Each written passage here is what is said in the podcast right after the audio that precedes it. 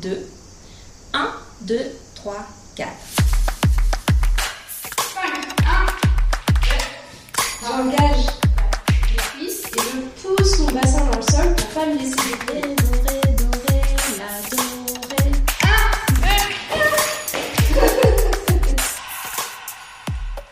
Bienvenue sur Se mettre en mouvement, le podcast des pratiques sportives et culturelles. Je suis Marjorie, fondatrice de Calendae et professeure de danse, et je suis ravie de vous retrouver pour ce nouvel épisode de Se mettre en mouvement. Se mettre en mouvement, c'est un podcast pour vous aider à vous lancer dans un sport ou dans une pratique culturelle. Vous aider à surmonter les barrières et les freins qu'on se met, ces idées reçues qu'on serait pas assez bon, trop débutant, pas à notre place dans un cours. Euh, en musique, il n'y a pas de fausse note en C'est le plaisir qu'on a à le faire. Vous voyez les orteils? Pour vous aider à oser, à vous lancer, à vous mettre en mouvement. C'est parti, let's go Je vous souhaite un bon épisode. Bonjour, aujourd'hui ce n'est pas Marjorie mais bien Camille.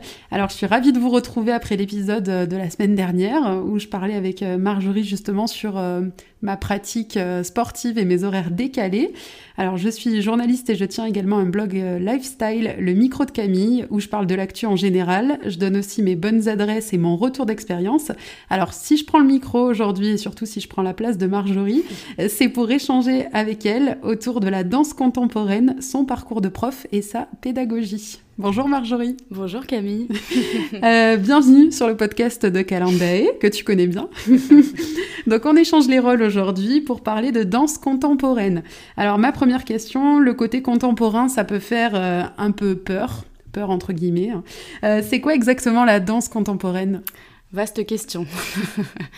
Euh, oui, le contemporain, ça fait peur. Moi, j'en avais euh, moi-même une image, euh, je dirais vraiment pourrie. Euh, quand j'étais jeune, euh, moi, je viens du modern jazz et j'avais une image du contemporain, enfin de la danse contemporaine, très euh, intellectualisée, intello, euh, un peu perchée, pas du tout accessible.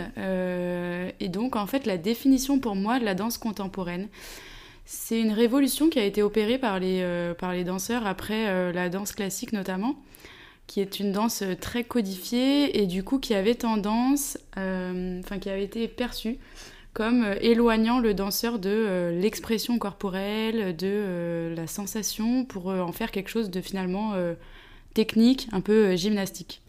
Et du coup, les créateurs de la danse contemporaine ont voulu revenir à ça. Il y a deux choses du coup qui définissent vraiment fondamentalement la danse contemporaine. La première, c'est que tout mouvement peut devenir danse, même si ça n'est pas une position de danse classique codifiée dans le répertoire des mouvements de danse, puisque euh, la danse n'est que mouvement, élan, et donc en fait euh, tout mouvement peut devenir danse. La deuxième, c'est que euh, tout mouvement peut devenir danse à condition qu'on soit dans un état de présence à son corps, son mouvement, l'espace, l'élan, le temps. Donc c'est plutôt une histoire de conscience.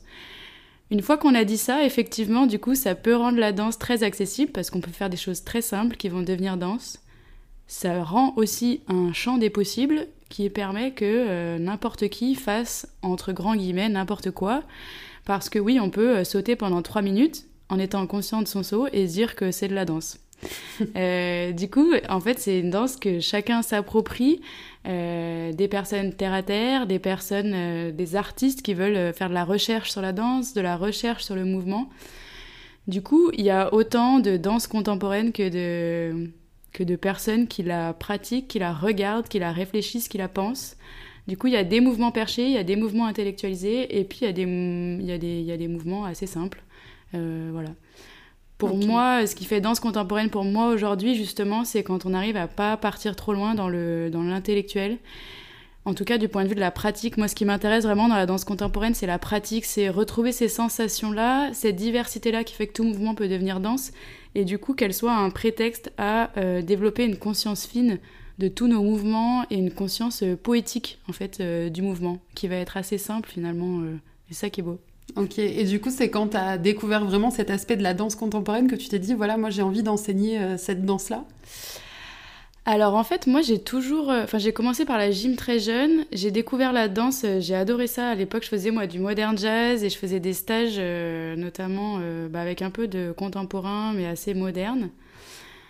Euh, j'ai adoré l'aspect je fais du sport sans m'en rendre compte, je, on se dépasse, en même temps on produit quelque chose qui est, qui est pas de la performance, mais qui est quand même quelque chose de, de un rendu quoi, qui est assez chouette à voir. Et passer sur scène, moi adoré ça j'ai toujours adoré enseigner et j'ai toujours euh, transmis des mouvements à des gens qui ne m'avaient rien demandé, euh, notamment, je me rappelle très bien, dans la cour de récré au collège, euh, au grand désespoir de mes copains.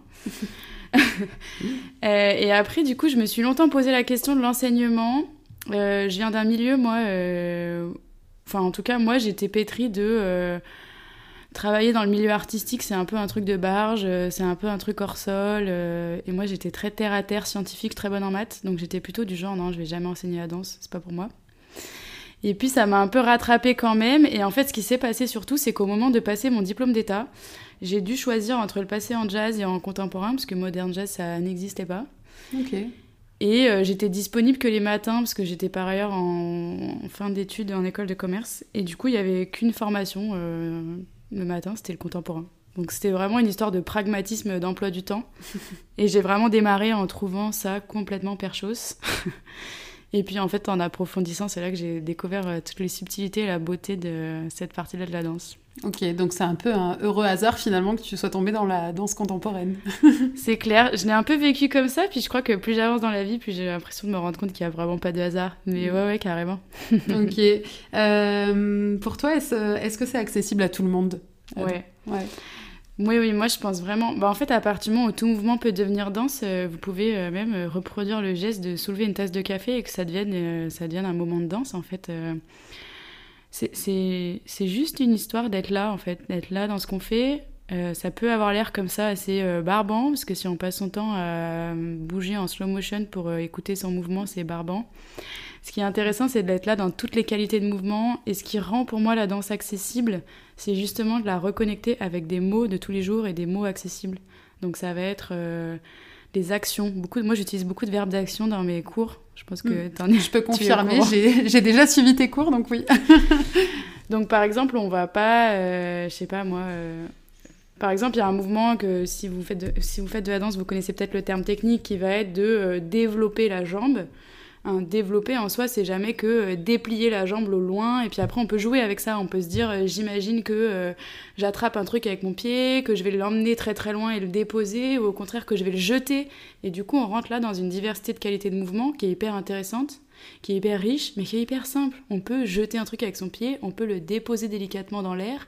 Et en plus, c'est rigolo parce qu'on fait ça c'est n'importe quoi de déposer délicatement quelque chose dans l'air avec son pied. Donc en plus, il y a un côté décalé rigolo qui fait que c'est facile à choper. Mais si c'est transmis de manière très technique et obscure, euh, c'est compliqué à attraper. Et c'est là où aujourd'hui, il y a un petit peu euh, ces deux mouvements-là qui font que parfois, il est vrai que c'est pas accessible à tout le monde. Et c'est là où ça dépend vraiment de comment c'est transmis. Ouais, ça dépend de la pédagogie du, du prof, quoi. Ouais de la pédagogie et de la vision de la danse. Je pense que moi, je viens, je viens vraiment de la campagne. Hein, euh, de, je suis d'une famille d'agriculteurs et je trouve ça génial. Et du coup, euh, mais du coup, je suis vraiment terre à terre. C'est-à-dire que je suis pas là pour transmettre euh, les subtilités intellectuelles du vocabulaire de la danse contemporaine et de sa recherche philosophique dans l'espace du mouvement en France. ce qui est, Vous avez 4 heures, c'est ça. Mais ce qui est par ailleurs quelque chose d'important. Je pense que c'est important qu'il y ait des gens qui cherchent dessus et c'est grâce à des, à des personnes comme ça que les choses ont pu évoluer. Mais du coup, ces personnes-là vont transmettre d'autres choses euh, à des personnes qui sont peut-être justement plus affûtées, plus avancées. Euh, donc voilà, je pense mm. que la différence, elle se joue là. Ok. Euh, du coup, justement, on parlait de tes cours où tu donnes euh, beaucoup d'images, euh, voilà, pour justement faire des, postures ou même pour le mouvement, en fait, mm. donner du mouvement. comment ça se passe, en fait, tes cours Je sais pas comment, comment, comment ça se déroule pour avoir une idée, peut-être, pour ceux qui, qui, aimeraient se lancer? Carrément. Du coup, moi, la spécificité des cours de danse, c'est que c'est les cours qui ont créé, qui ont été à l'origine, en tout cas, de calendrier, donc ils se passent par module. Euh, l'incidence que ça a, c'est que du coup, on va toujours avoir un objectif. Euh, le principe de calendrier, c'est qu'on va faire un cours par semaine pendant six semaines pour quelque chose. En l'occurrence, en danse, ça va être pour apprendre une chorégraphie qui fait du bien au corps et au moral. Ça, c'est le petit, euh, le petit bonus. Donc, les cours, ils vont être construits pour amener à l'apprentissage de cette chorégraphie. c'est un objectif qui est sans prétention. On n'est pas là pour jouer demain au Centre chorégraphique national de Montpellier. Mais qui va quand même amener tout le monde à, avancer vers cet objectif global et motivant. Du coup, après, au sein de chaque cours, en général, bah, on prend le temps d'arriver, on fait un petit état des lieux du corps et du mental et de la mémoire, pas au premier cours, mais dès le deuxième déjà, entre nous, avec les élèves, pour déposer un peu les choses. Euh, de plus en plus, souvent, il y a une première mise en mouvement sans mémoire aussi pour atterrir de sa journée, déposer, et puis c'est une manière pour chacun de voir où on en est aujourd'hui. Après, il y a trois exercices. Euh, alors, j'appelle ça exercice, mais c'est marrant, les gens qui connaissent pas la danse me disent, mais c'est pas des exercices, c'est des chorégraphies. alors, c'est vrai que c'est des enchaînements chorégraphiés avec, euh, mais assez courts, avec chacun euh, un but pédagogique. Donc en général, le premier sert à réveiller le corps, les appuis, le dos, et le deux et troisième, eh ben, ils vont permettre de un peu plus se déplacer dans l'espace et travailler des éléments un peu plus techniques du genre le placement du bassin, les pliés, les tours, les sauts, ou le poids du corps, ou des choses comme ça. Et après, du coup, il y a une chorégraphie qui, petit à petit, va absorber dans laquelle on va retrouver en tout cas les exercices qu'on a fait avant, ce qui permet de ne pas travailler la mémoire pour rien, et euh, de petit à petit redanser les exercices sur une autre musique, puisqu'ils vont euh, être sur la musique de la chorégraphie, et du coup de rentrer dans cet état-là de conscience de euh, qualité de mouvement, d'écoute à la musique, etc. Voilà, et puis on finit par un petit étirement rapide avant de retourner à notre vie chacun. Mm. Un cours très complet qui dure euh, une heure, hein, c'est ça. Une heure, une heure et quart, mm. ouais, ça dépend des créneaux et j'essaye de pas déborder, mais euh, pas facile. Ouais, ok. Et du coup, c'est vrai qu'il y a aussi, euh, quand on parle de danse, mm. on imagine tout de suite une salle avec du parquet et avec un immense miroir. Et toi, c'est pas du tout, c'est pas du tout ton approche, hein, c'est ça. Tu peux m'en dire plus? Avec grand plaisir. Brisons ce mythe du miroir. Euh, moi aussi, hein, j'ai passé mon temps à apprendre avec un miroir. Quand j'ai passé mon diplôme d'état justement de prof de danse, qui est en fait euh, le diplôme obligatoire pour enseigner en France, moi je l'ai passé au un autre acronyme barbare, au RIDC, les Rencontres internationales de danse contemporaine à Paris. On m'a beaucoup déconstruit ce, ce truc de miroir là. Et du coup, c'est vrai qu'aujourd'hui, j'enseigne aux adultes quasiment sans jamais de miroir, sauf quand vraiment j'ai pas le choix, c'est-à-dire quand je suis dans des salles où je peux pas le masquer. Le miroir, c'est pratique euh, pour montrer des choses, des fois, notamment quand on fait demi-tour. Moi, je peux me mettre derrière, donc je peux m'appuyer sur le miroir pour montrer des choses aux élèves.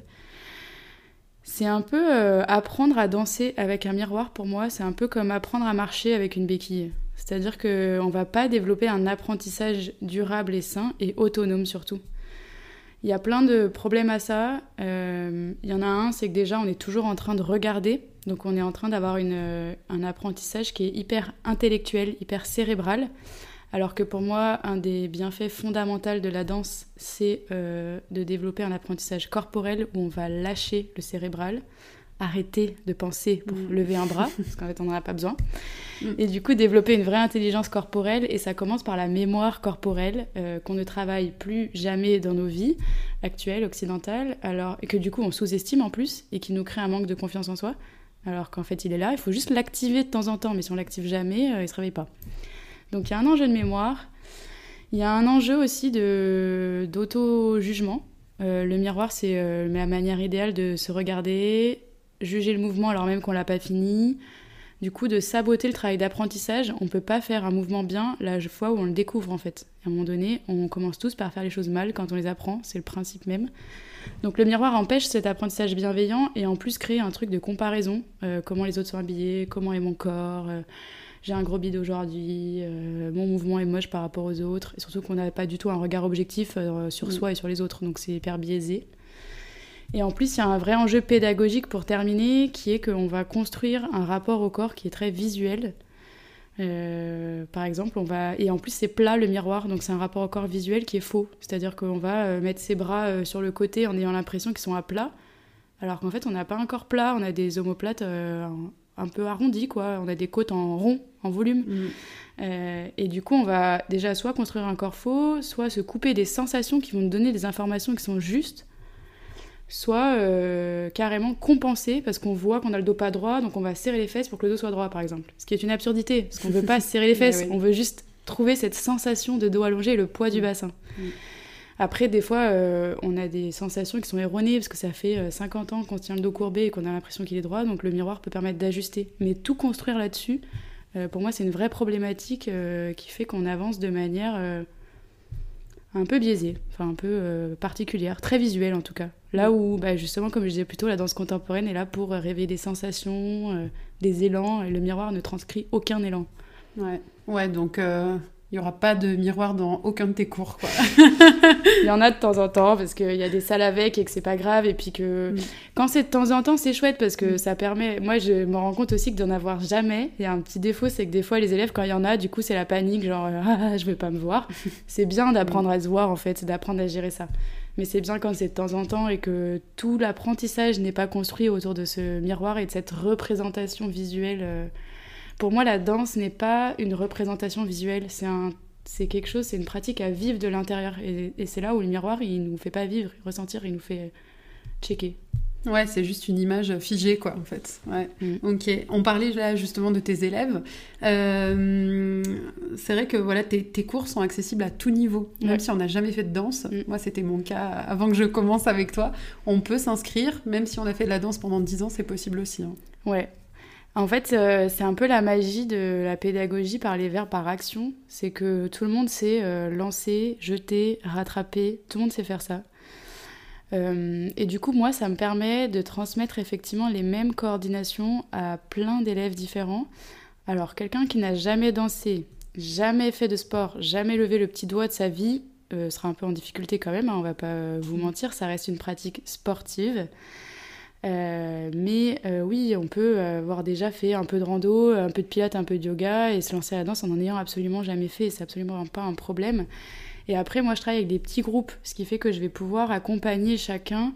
Alors, soit, euh, bah, par exemple, décortiquer un mouvement compliqué pour quelqu'un qui l'a jamais fait, soit être plus exigeante avec quelqu'un dont je sens que l'objectif, c'est de travailler la performance, lever les jambes, et dans ce cas-là, je vais lui donner des clés. Et après, je fais en sorte que chacun comprenne quel retour est pour qui ce, qui, le permet, c'est aussi qu'on n'est pas là à nouveau pour produire un spectacle merveilleux. Donc si demain, quand il y a un endroit où on doit lancer la jambe en l'air, il y en a la moitié qui ont la jambe à 20 degrés, d'autres à 80 et d'autres à 150 degrés, en fait, on s'en fout que le visuel ne soit pas parfait parce qu'on n'est pas là pour rendre un truc au carré. Et le jour où on passe sur scène, eh ben on, harmonise, on harmonise pardon, en trouvant des astuces. Et il y a tellement, tellement de couches dans un mouvement qu'on peut travailler que euh, je peux transmettre une ou deux couches du mouvement aux débutants sur euh, la coordination et le temps, par exemple, et puis je transmets les 36 autres aux avancés sur euh, la présence, la pointe de pied, le rapport au regard, l'énergie, la hauteur, l'engagement des muscles, etc., le tonus. Donc c'est ça qui est assez magique, ouais, dans le court niveau. Et du coup, il y a une entraide qui se crée aussi et en fait, ce, dont on se rend compte quand même, c'est que souvent les très très forts, ils sont forts en technique. Donc les débutants, ils sont là genre waouh. Mais sur l'interprétation, parfois c'est les débutants qui sont plus à l'aise. Donc en fait, ça crée aussi un. On, enlève les gens des piédestals là, de ça y est, lui il mémorise bien donc il est plus fort. Et ouais, mais il y a d'autres sujets où il est moins fort. Et donc en fait, euh, on apprend tous avec nos, là où on en est aujourd'hui quoi. Mm. Ouais. Ok.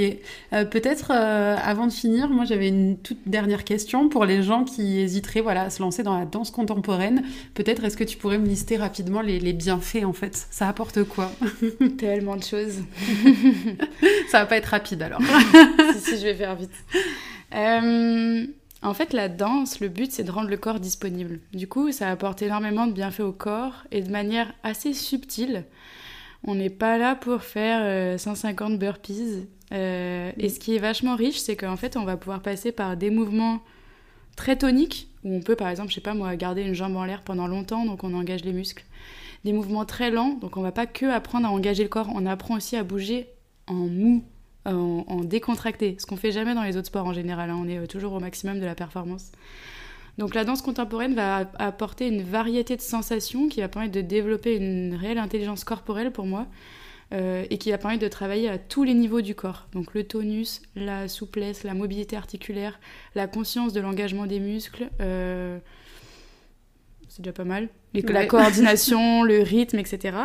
Et après, vu que c'est une, pratique qui est aussi euh, culturelle, on va travailler aussi sur bah, l'écoute de la musique, la culture de la danse. Mine de rien, c'est quand même des choses qu'on va petit à petit apprendre. Mm. même les différentes musiques, ça fait qu'on développe la différence d'écoute entre une musique, euh, je sais pas moi, qui va être euh, africaine, argentine, euh, rap, rock, machin, ça développe aussi une oreille musicale. Et en plus, vu qu'on réalise quelque chose, cette fameuse chorégraphie, qui est en plus en collectif, on développe un vrai travail de confiance en soi, de euh, comment je me place dans un groupe, d'écoute, comment je fais pour être avec les autres alors même que je n'ai aucune idée de comment compter une musique, comment je développe ma mémoire, comment il y, a tellement de sujets que, que oui, ça fait du coup vraiment du bien partout au corps, au moral, aux émotions, aux sensations, et du coup on travaille ce que tu disais dans l'épisode précédent, un vrai lâcher prise. Ouais.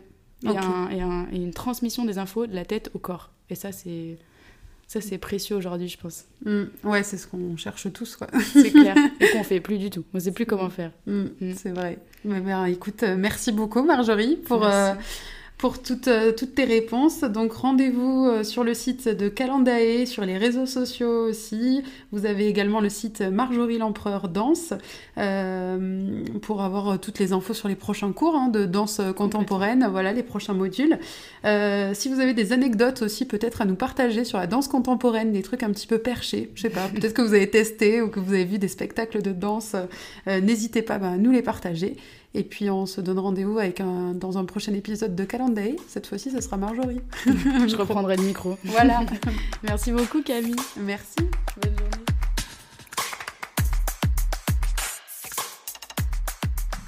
Avant de partir, et si le podcast vous a plu, n'oubliez pas de vous abonner sur votre plateforme d'écoute et de nous laisser un avis sur l'épisode. C'est ce genre de petites choses qui font la différence et qui nous aident à faire diffuser le podcast un peu partout et à le faire connaître. On vous donne aussi rendez-vous sur Instagram et sur Facebook pour échanger, répondre à vos questions, imaginer les prochains épisodes ou directement sur calendae-montpellier.com pour réserver votre prochain cours évidemment. On vous souhaite plein de belles choses et on vous dit à bientôt pour un prochain épisode.